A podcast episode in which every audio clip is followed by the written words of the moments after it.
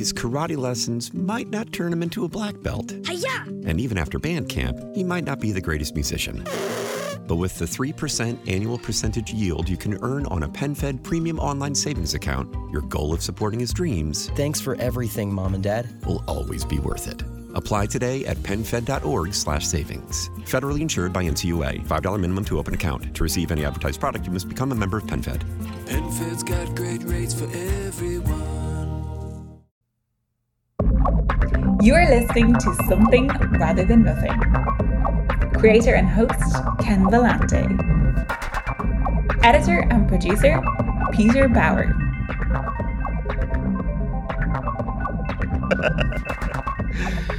All right, this is Ken Vellante with the Something Rather Than Nothing podcast, and we have uh, author R.W.W. Greene, Rob.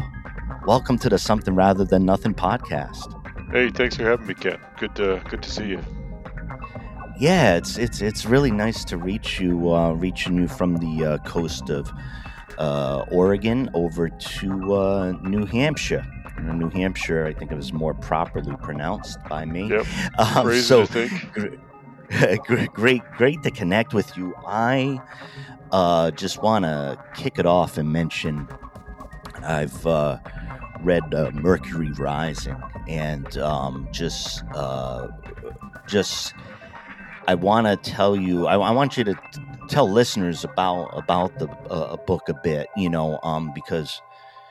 Uh, but first, I wanted to mention just for myself, I was. Um, what I love so much about it when first listening to it is because I was really trying to situate myself and you know what era it was and with an alt history and uh, a, a marvelous drop into thinking about speculative history and in in, in politics uh, in the 70s um I, I found it so fun and connected to my kind of like DNA of uh, sci-fi that I've uh, read heavily in the 70s and 80s. So it was a nice drop in, but like a really fresh, um, just like where am I for quite some time. Um, really, really deeply enjoyed the novel and its unique uh, characteristics and where it takes you.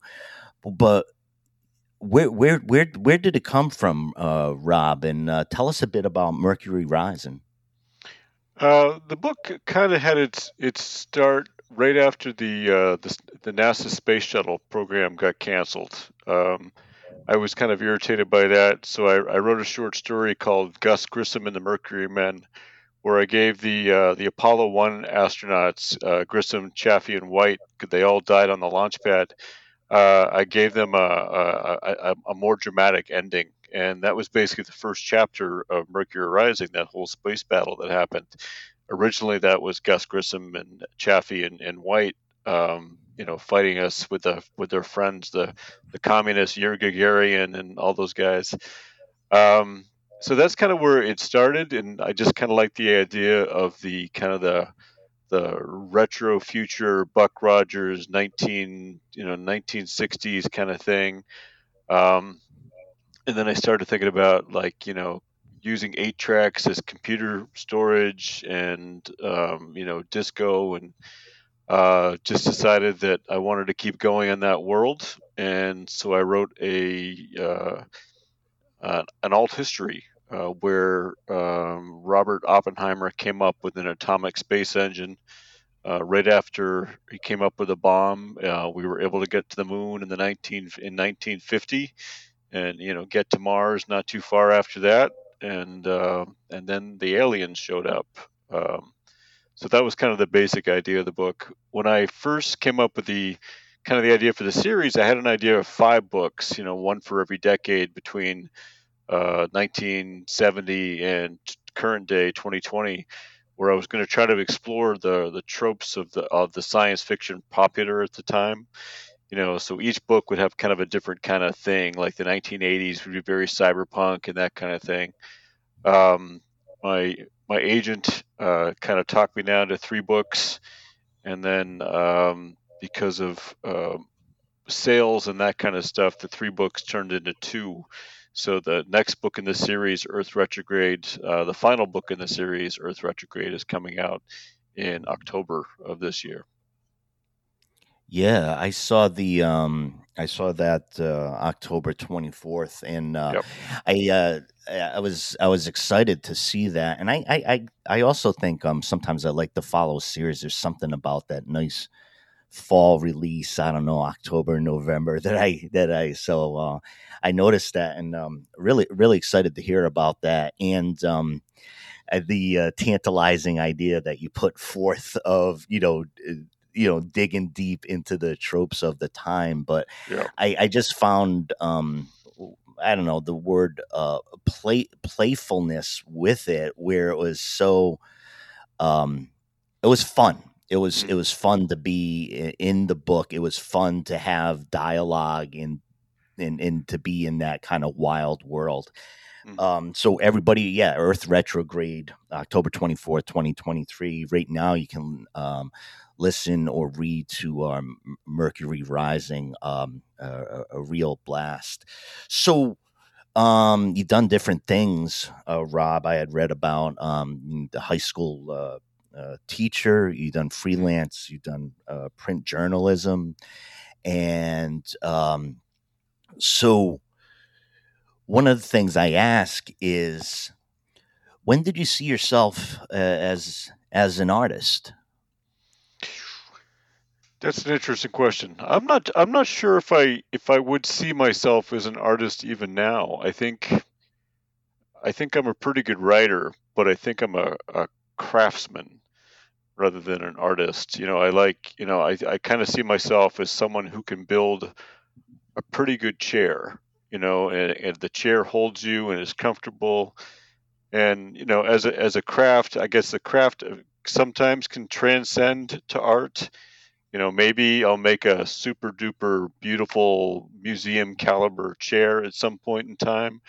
But i think for the most part i i make good comfortable chairs. Um, i was thinking about this question. I, I also teach college on the side um, and i was having a conversation with one of my students because we decided to do uh, a deep dive into pink floyd's the wall this semester. I, I get to pick the theme.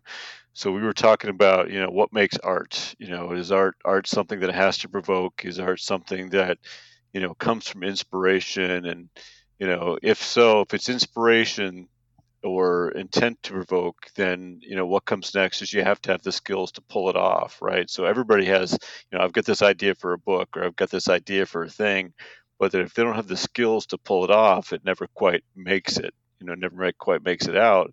But you know then again if you've got the skills but you don't have the idea you know what does that make you? Does that make you artless? You know so you know i, you know so I, I have this conversation with myself and with my students fairly often. It's like you know so you know what is the difference between art and craft? And you know there's a well crafted sentence and a well crafted sentence can become art in the right light, I guess, with the right response. And, you know, there's also the idea is that once you create something, you know, it's kind of like a, a bowling ball. You send it off down the, the lane and you've got no control over what happens to it, no matter how many body movements you make. You know, you try to get it out of the gutter or whatever.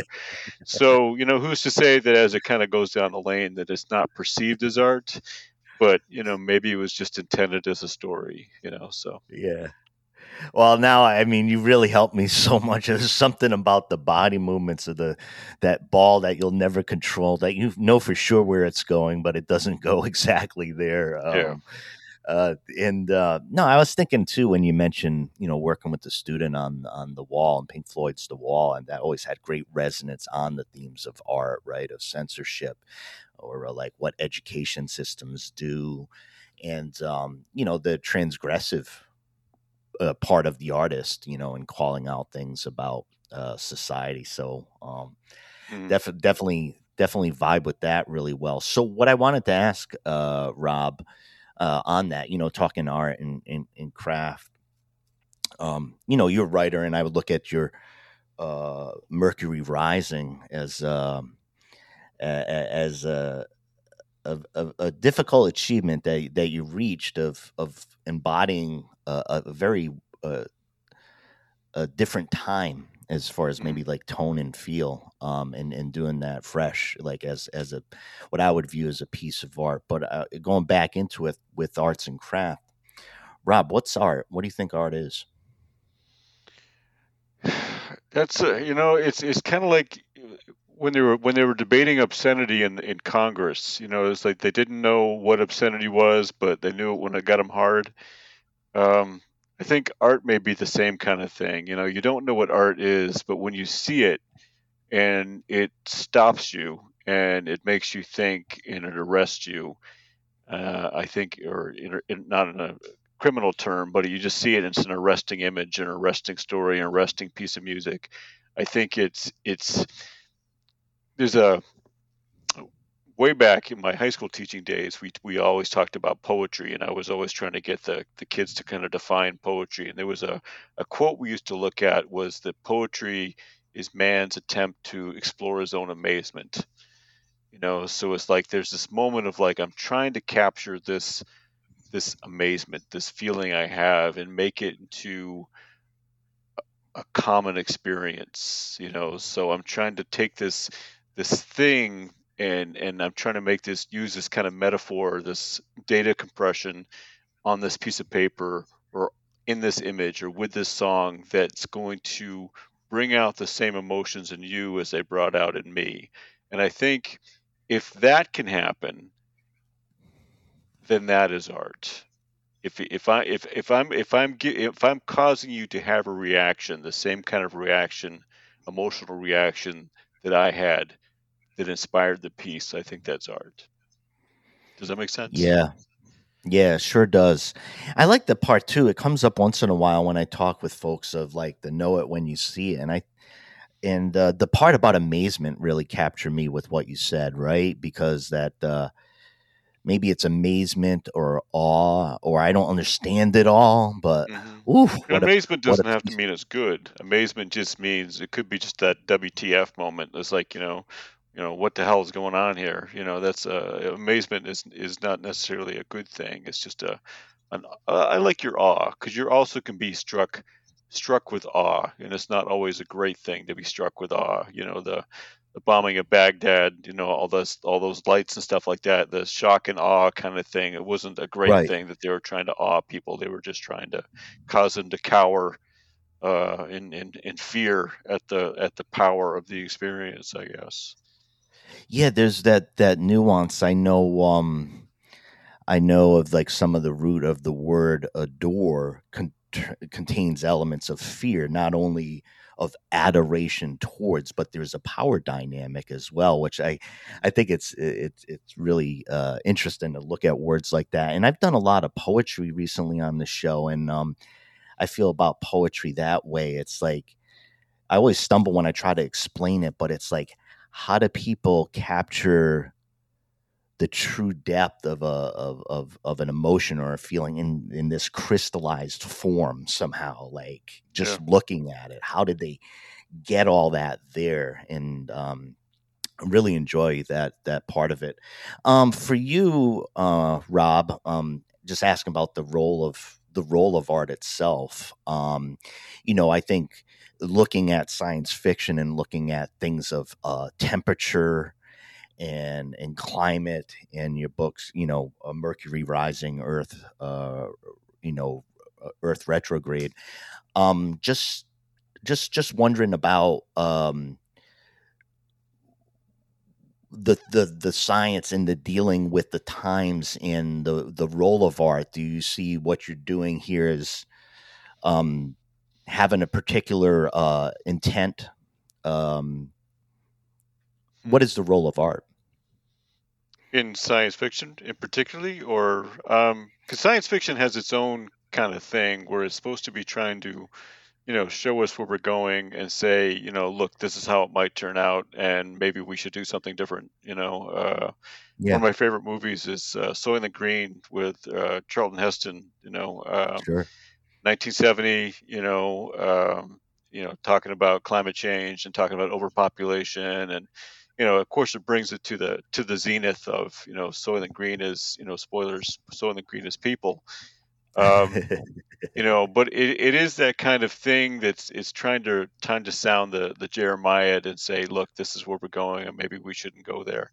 And I think science fiction, in particular, um, that's one of his purposes is to like look ahead and, and and kind of like you know maybe think about this. You know, sure we can create an AI, but should we create an AI? Uh, you know, maybe we can create you know uh, colonies on Mars, but eh, is that a good idea? So that's where the science resource question. Yeah, like on Yeah. the resource question. yeah, that's where the science fiction kind of comes into it. Um, you know, but every every piece of writing, every story is, I don't know. It's, it's humans are very interesting in that we we love story. We always create story. You know, we you know if we get we, if we don't get a text message quick enough from our spouse, you know, we send her a message, and we don't get a message quick enough, we we rush to the idea of that something terrible has happened. We fill in the blanks. We she didn't respond, which means that there was a car accident or something happened. You know, so we try to fill in and answer those questions with story and you know so the so the the storyteller kind of the the filmer filmmaker writer whatever is kind of like filling in that that gap that need for story with something that maybe doesn't have a message. I mean they, every story has a message and every story is in its own way is political. But you know they're they're trying to like fill in that need for story with something that uh, amazes you know that awes i guess that uh, entertains while still you know giving some kind of like direction and, and letting you know what the author thinks about. Uh, there's a there's a book because I, teach writing? And there's a book called everything's an argument. And the idea being that kind of every every statement you make every everything you write is some kind of argument. You know if i if i write the sky is blue i'm trying to convince you that the sky is blue. You know if i'm writing you a book called mercury rising i'm, I'm trying to convince you that you know you should read this book and that the characters are interesting and that the world is interesting. And every sentence i put in that book is trying to convince you the reader of that. Um, you know so uh, you know so I, so anybody who says that you know science fiction is not political science fiction is not this you know they're totally in, in wrong you know the the very fact that you know in star trek the phasers have a stun setting tells you so much about the world of star trek and that you know they they start they start with trying to stun you first and if that doesn't work then they'll go up but you know they're they're talking about the importance of life you know with that stun setting um, and it's kind of an amazing thing when you think about it, which I do. Yeah. much. no, no. Thank you for mentioning that. I, I, I, I, I, I hadn't really placed that that idea uh, within the context of yeah. That well, thank you. Um, uh, just thinking about you know the first step of not destroying, right? Of trying to preserve uh, on on on some basic level. Um, what about the world of uh, with what you'd like to say about uh, Earth retrograde? So you talking about the ideas that you had in your head about um, where the book uh, the the place it inhabits. Uh, what about Earth retrograde? Uh, just in general, where does that find the where will that find the reader? Uh, what kind of place? Well, uh, one of the, one of the reasons I, I wrote this kind of series and started in the 70s. I feel like the 70s, and I'm a child of the 70s, you know, but I feel like the 70s is a time where we started to get things right. You know, we had, you know, the environmental movement, we had the truth and justice movement, we had a lot of civil rights stuff going on, we had a lot of gay rights stuff going on. So, you know, granted we had Nixon, but we also had a lot of like good stuff, like good social social justice stuff happening. And then the 80s happened and Reagan happened and all that kind of stuff. But even Nixon had a uh, universal income program. You know, Nixon had a uh, had a universal health care program that he was OSHA. to, yeah, that he was OSHA. OSHA, yeah, or, you know, all that stuff was happening uh, that uh, was shut down by the conservatives in Congress at that time because they thought it was too communist. You know, so the '70s were a time where I thought we we, we really kind of started to get it right. Um, and by you know eliminating things in in the book in the book world like you know Vietnam didn't happen because the Cold War didn't happen because we and the Russians were friends because we and the Russians to get together to defend the earth right Um, which is strangely enough another Reagan idea because Reagan asked Gorbachev at one point in time during a, a, meeting they had, like, you know, Mr. Gorbachev, if, you know, if if we were invaded, would you come to our rescue? And they had that conversation about, like, you know, if an alien actually came to Earth, would the Russians come and help us out, and we would help the Russians out, which was an actually conversation that Reagan had. Um, so you know the idea, and then Mercury rising, ta- or Earth retrograde takes place in the late '90s. You know, which was up to, is you know that's when the kind of the story comes to an end, and you know Y2K is going on, and you know all the things. But it's a it's a '90s that was changed by having the aliens come. So it's not the '90s we knew. It's not your Clinton '90s. It's you know a '90s where you know we've been kicked off the planet. You know, it's because the original owners of the planet have come back and said, you know, guys, it's time for you to leave. You've got this other place to go. Um, so it's not the '90s you know of, but hopefully it'll it'll at least rhyme a little bit with the '90s that we remember. Um, yeah. So. Well, that's such a um, really excited to hear hear about that. And um, you know, we're recording here in April, going into May, and uh, no, really excited to um, pick up that pick up that story. I think um, uh, hearing about your you know your approach, and um, I think uh, actually it was really refreshing to hear components of your. Uh, analysis of the 70s just like generally uh, politically you know i was born in 72 so i have this kind of like ghostly carryover from what I know about my young parents, you know, mm-hmm. uh, in the 70s into the 80s. But, you know, I've even written and I talked to my kids about like just how messed up it was. Like when I grew up in the 80s, like I always thought like the world was going to blow up like a nuclear like holocaust. And I'm like, you kind of like giggle or be horrified by that or whatever your reaction was. But I just remember thinking about that one day. I'm like, man, that's kind of wrong to hoist upon like a culture and a society like this kind of constant, uh, well, you know, we're doing threat, it now, threat of you know, annihilation. the, you know, the uh, kids all are completely aware that the, the climate is, is screwed, right? And they know it's Yep. screwed. You know, Yep. and I think that's why we see so many kids who are anxious and depressed and all this kind of stuff now. Um, you know, we the pandemic was you know the pandemic was an apocalypse in its own way you know apocalypse is really something it's not something that ends everything it's just something after which nothing is ever the same. You know so i think that whole pandemic thing was kind of a, a, a bellwether to what you know our children and our grandchildren are going to face you know down the pike. And i think the kids are very aware of that. Um, and i had a a student in, in college classes this semester who is literally very angry every day um, that we, you know, his forebears, their earlier generations, have made things so impossible for the the Gen Z and the Gen Y and the Gen after that. Um, and I can't really blame them. You know, um, you know, they're the the first couple of generations that are are not going to do as well as their parents did. You know, they can't afford a house, they can't afford any of this kind of thing. You know so while we were you know you and i because i was born in 71 so i had the same kind of experience with you know the reagan era and like we were going to get blown up at any point in time and you know Yeah. we've outlawed the soviet union we began bombing in five minutes you know we, we've got all that stuff in Yeah. our heads the, the iran contra you know all that kind of stuff um you know so even while we had that you know at least in the 90s we had that like moment of like we could breathe for a little while before it got crazy again you know, I don't know that the kids today, the younger generation, are going to have that.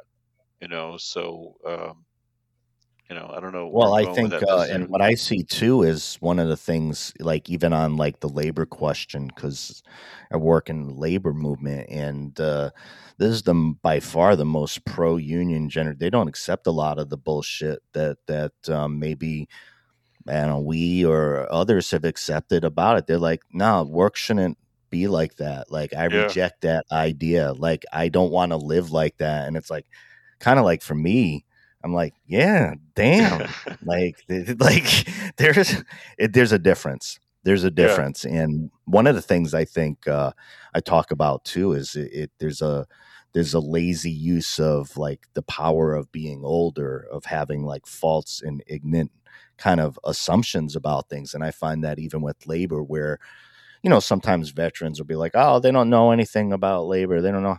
Yeah, yeah, yeah, they do. They do. Yeah. You can statistically show that they're they're, they're saying no to stuff that other people put up with, and they're saying in in more pro union, more.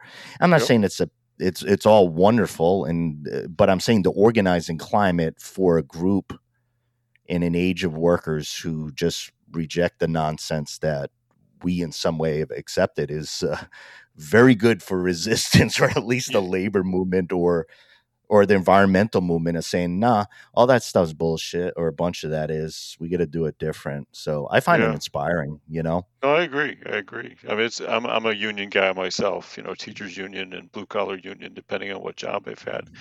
Um, and it is nice to see that. I mean, the pandemic taught us a lot about you know what's important. You know, is it important to you know to to value yourself? Is it important to you know take care of what you need? Is it important to be creative?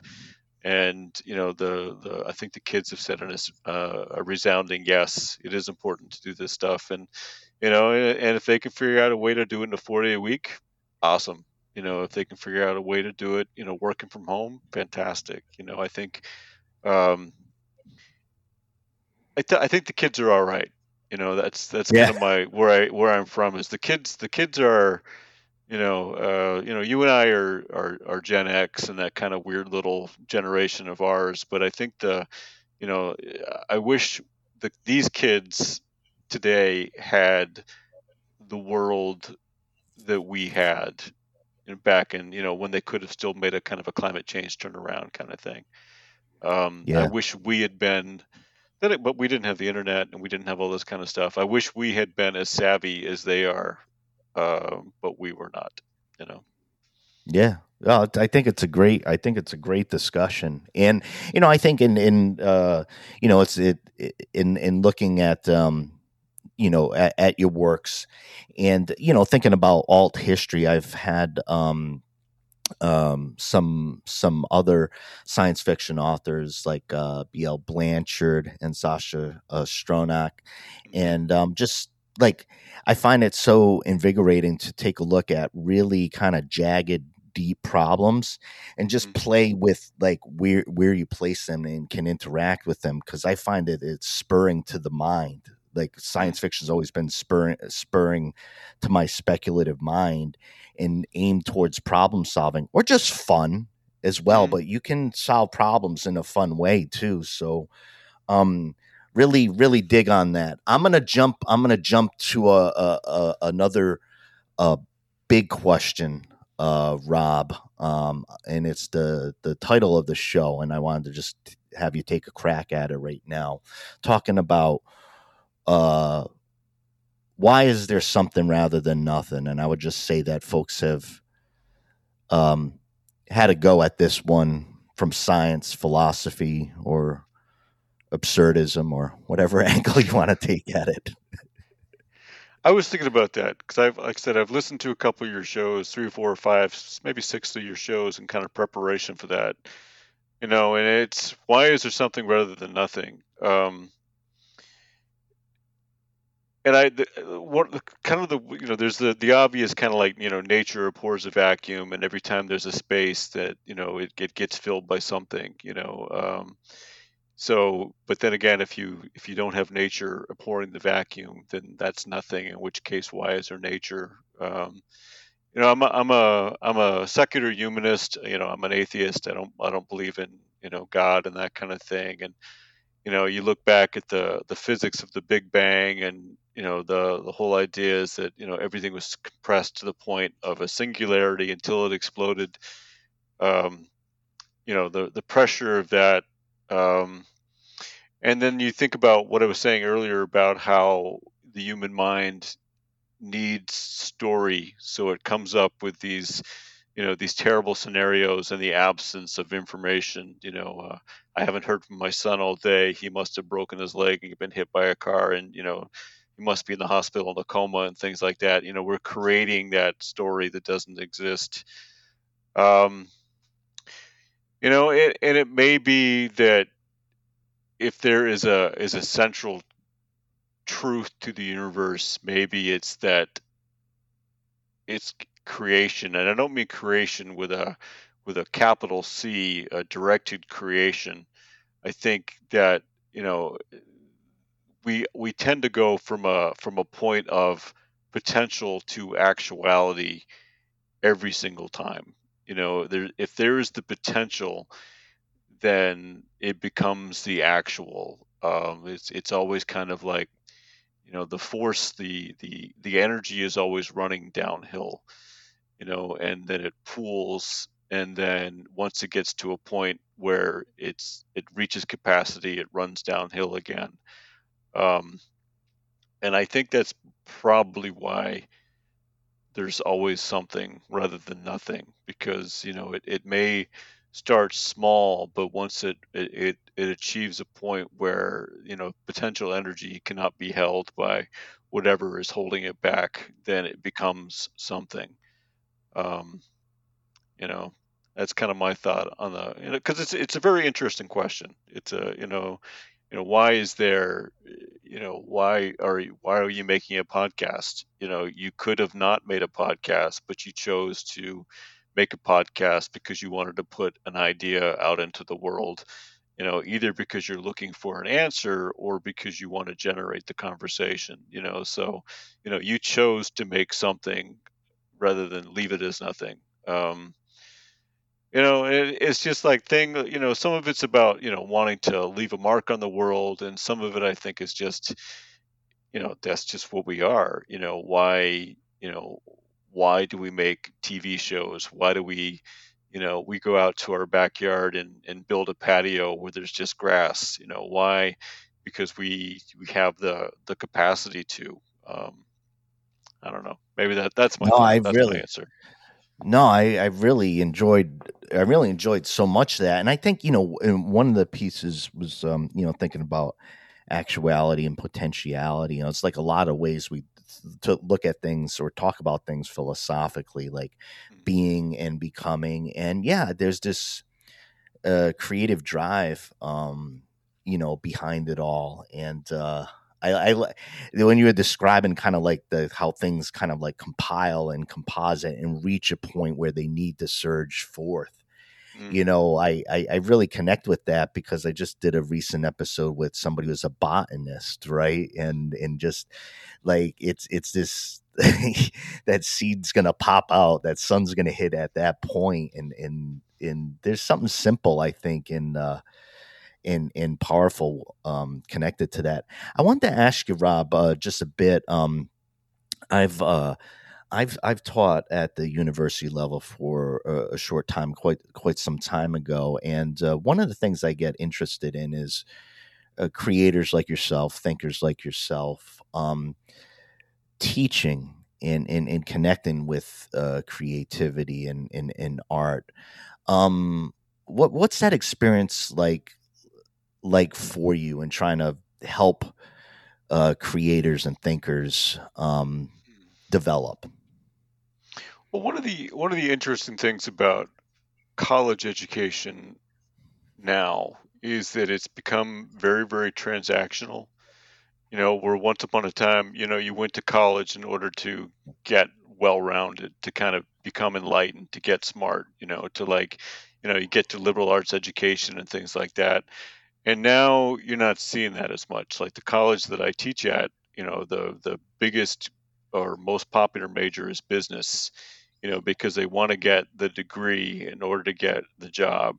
You know, so if they could just, I think, I, I think if they just could just pay for the for the diploma, they wouldn't have bothered with the whole college experience. Most of the kids, like if they could like fork out a hundred thousand dollars and get the diploma, and you know, just just just go from there, I think they'd be They have with their it receipt.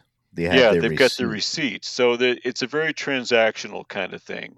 So, you know, I teach uh, college comp, college composition, where I teach them how to write, you know, in various forms, different kinds of essays, and I teach sophomore seminar, which is a research-based class where I pick the theme.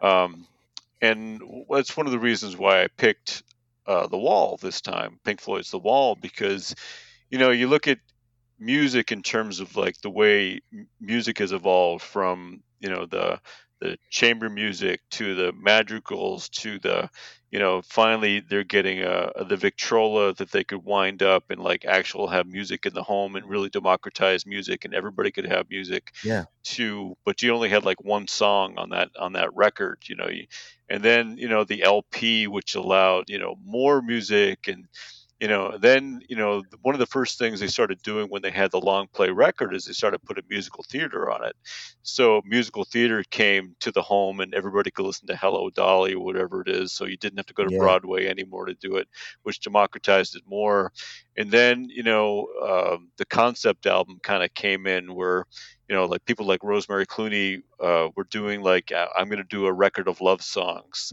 and you know that was the first time you could have like a whole theme album of love songs or Christmas songs or whatever, and then yeah. you've got you know uh, the Beatles and Sergeant Pepper and the theme-based concept album. Then you've got like the the narrative kind of album like uh, The Wall or Tommy or things like that, and then you've got from there you've got the CD, and the CD was able to do 15 songs on it. So you got even more songs. But, and then you've got nowadays, you've got the streaming where, and I, I've done polls on this with my students, it's very rare that they buy the whole album anymore because they just stream the one song they like. So if you can imagine like listening to The Wall nowadays, you'd only hear three songs, right? right? You'd only hear, yeah. you know, um, "Wish You Were Here," "Comfortably Numb," and um, "Brick in the Wall," right? You'd only hear those three yeah. songs. You wouldn't hear the entire thing. So we talked a lot about that, and you know, we started listening to like some of the music, like um, Lorde's "Pure Heroin" is a concept album but they had never Love listened to any song behind but they hadn't heard any song other than royals. So when they actually listened to the entire album they realized how self-referential it is and how it talks to you know everything talks to itself. And you know we we looked at um, frank frank ocean stuff and we looked at um, you know uh, my chemical romance my beautiful dark you know all those kind of things so we yeah. so we listened to a lot of records and i think one of the things we i was able to do was make them aware that you know these things are these albums are put together in a way to make that you want to listen to the entire thing except maybe not so much anymore because they you know musicians are realizing that everybody is spotifying everything so we did the research and found out that you know like lyrical complexity is is just as complex as it ever has been, but the but the lyrical complexity of popular songs has gone down because the popular songs are the ones we can hear in you know five seconds and, and jam to them. So like anything yeah. that becomes popular now is generally you know is more musically simple, uh, has a more simple theme, and it just kind of catches our uh, catches our ear. Um, we also talked about because Beyonce's Lemonade, um, which is a came out a couple years ago, and she made you listen to the entire album by putting a film out. So she put the film out with the musical background. So in order yeah, to, and she damn, released yeah, it first, right?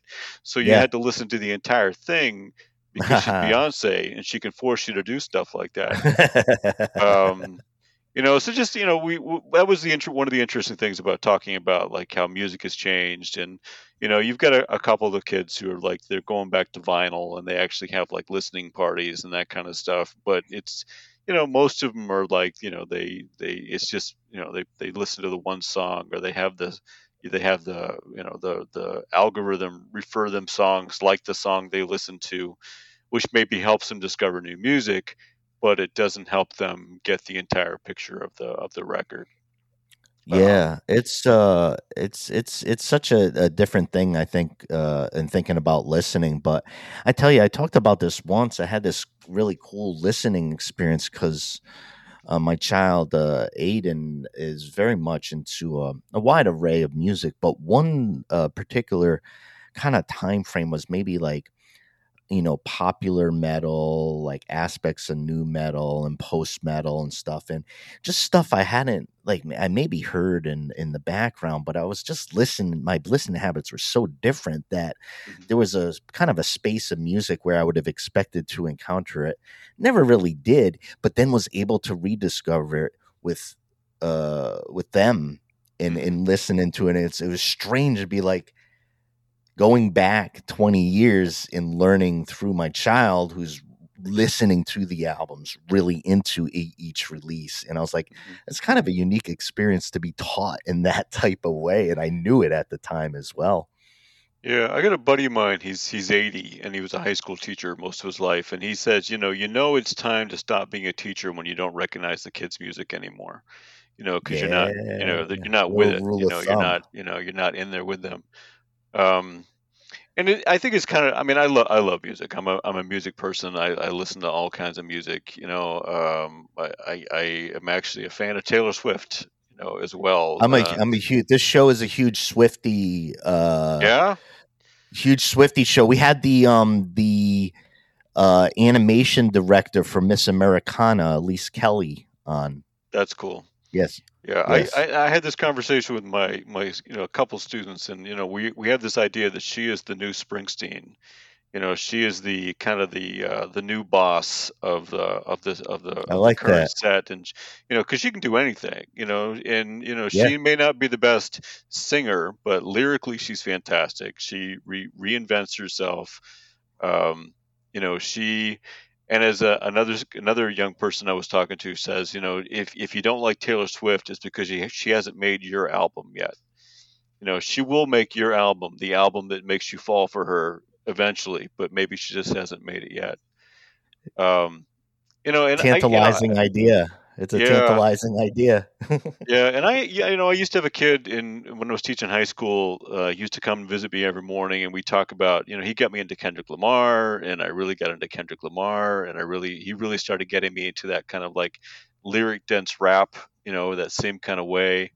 Uh, I'm still not a big EDM fan, no matter what the the kids say, uh, the students say, but you know, they've, you know, they've certainly opened my eyes to to new art. Um, there was a, a a young dude in one of my college classes who introduced me to Taqwacore, and Taqwacore. I don't know if you've heard about this, but i Taco Core- haven't but tell tell tell me yeah, Taqwacore was a was a book that was written um, right after, kind of in, in the early aughts, um, after after 9/11 started, all the anti-Muslim furor started going on, and this guy wrote a book about this young Muslim man who moved into a house in which there was a um, uh, Islamic punk band. Uh, and so they were like playing punk music and drinking and having sex and all that kind of stuff, which is all very haram uh, and his you know his mother was comfortable with him moving there because you know they had a they had a prayer flag up and this kind of stuff um, but you know he in as a result of this this book there was an entire brief muslim islam punk movement called taqwacore that happened with all these different bands. And you know it was there's this really big thing. And and then now there's a schism between you know what is taqwacore and what is not taqwacore.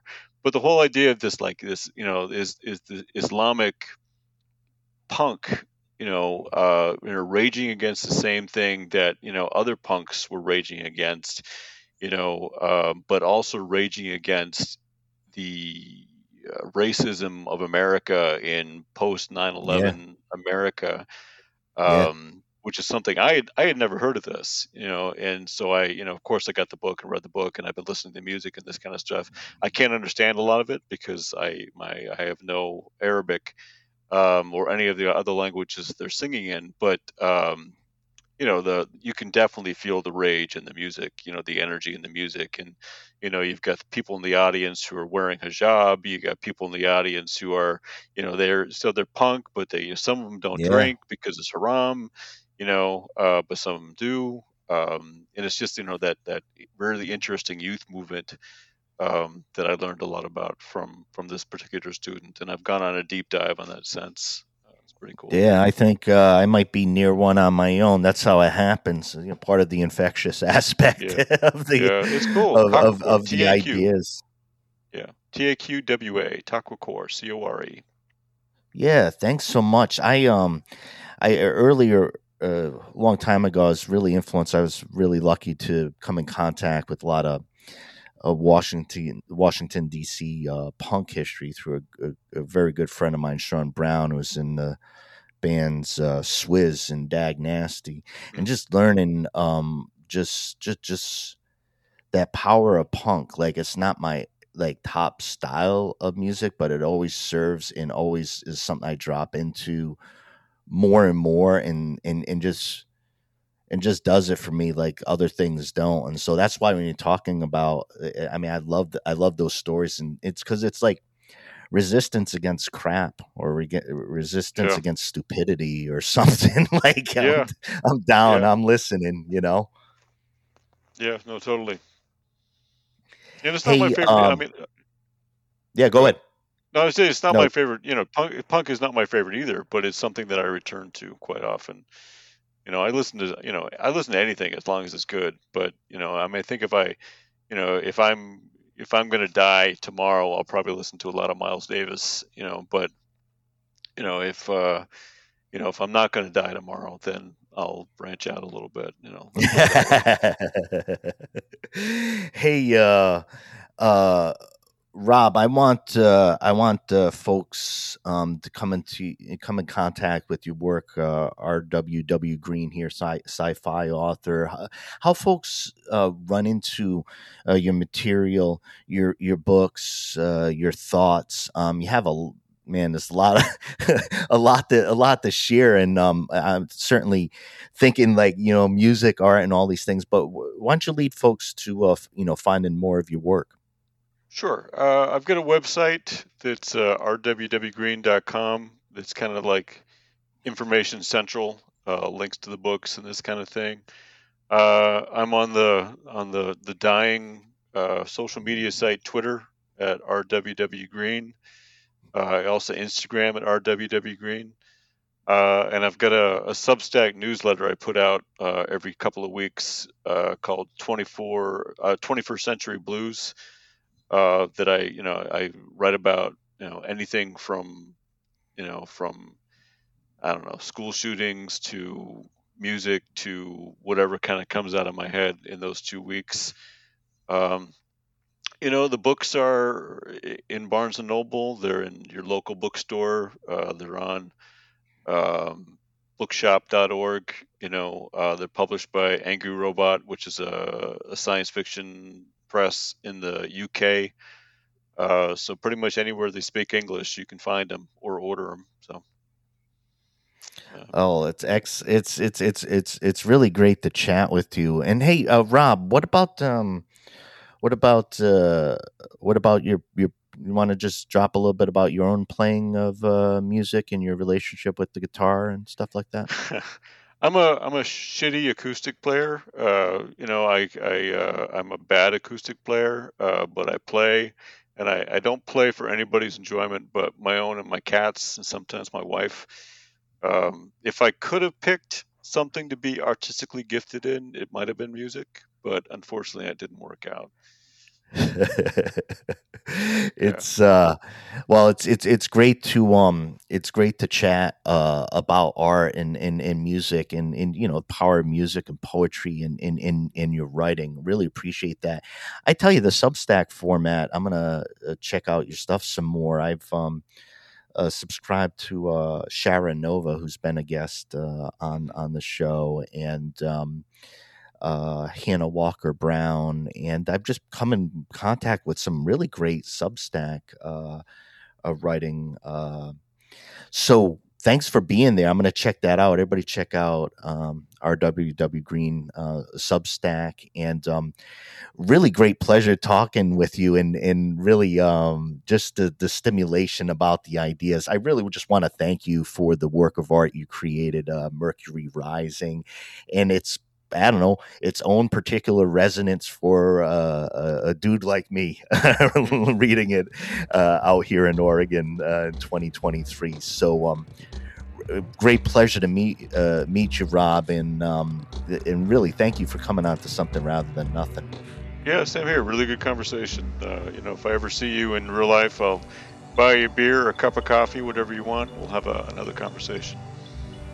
Thanks so thank thanks so much, brother, and uh, everybody. Make sure you check out uh, R.W.W. Greene, uh, Mercury Rising, and in the fall of 2023, Earth retrograde. Have a great day, Rob. All right, you too, man. Take care.